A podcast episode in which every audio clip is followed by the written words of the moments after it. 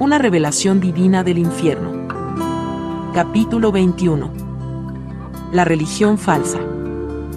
Si la gente de la tierra me escucha, dijo el Señor, y se arrepienten de sus pecados, yo delataré las obras del anticristo y la bestia hasta que llegue un tiempo renovador.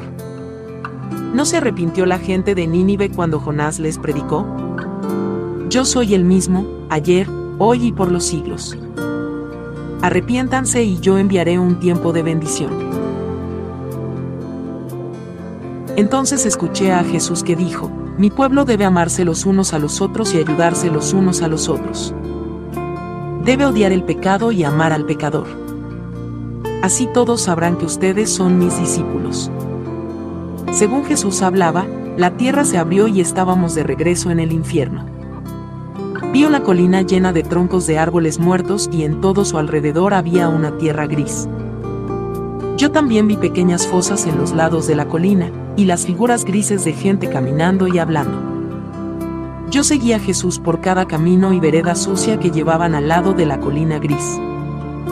Cuando nos acercamos, vi que la gente estaba completa, pero muerta.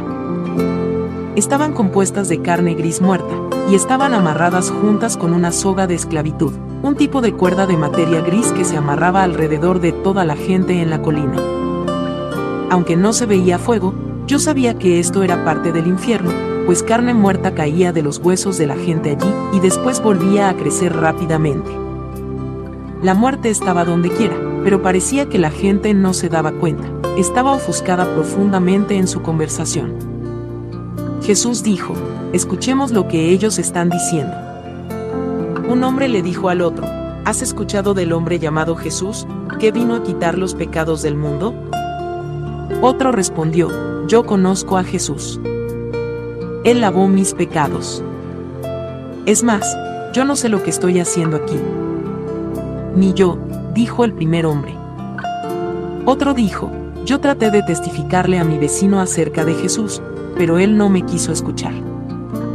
Cuando su esposa murió, él vino donde mí a pedir dinero prestado para su entierro, pero me recordé que Jesús dijo que seamos sabios como serpientes y mansos como palomas. Así que no se lo presté. Yo sabía que él iba a gastar el dinero en otra cosa. Sabes, tenemos que ser buenos mayordomos de nuestro dinero. El hombre que había hablado primeramente, volvió a hablar.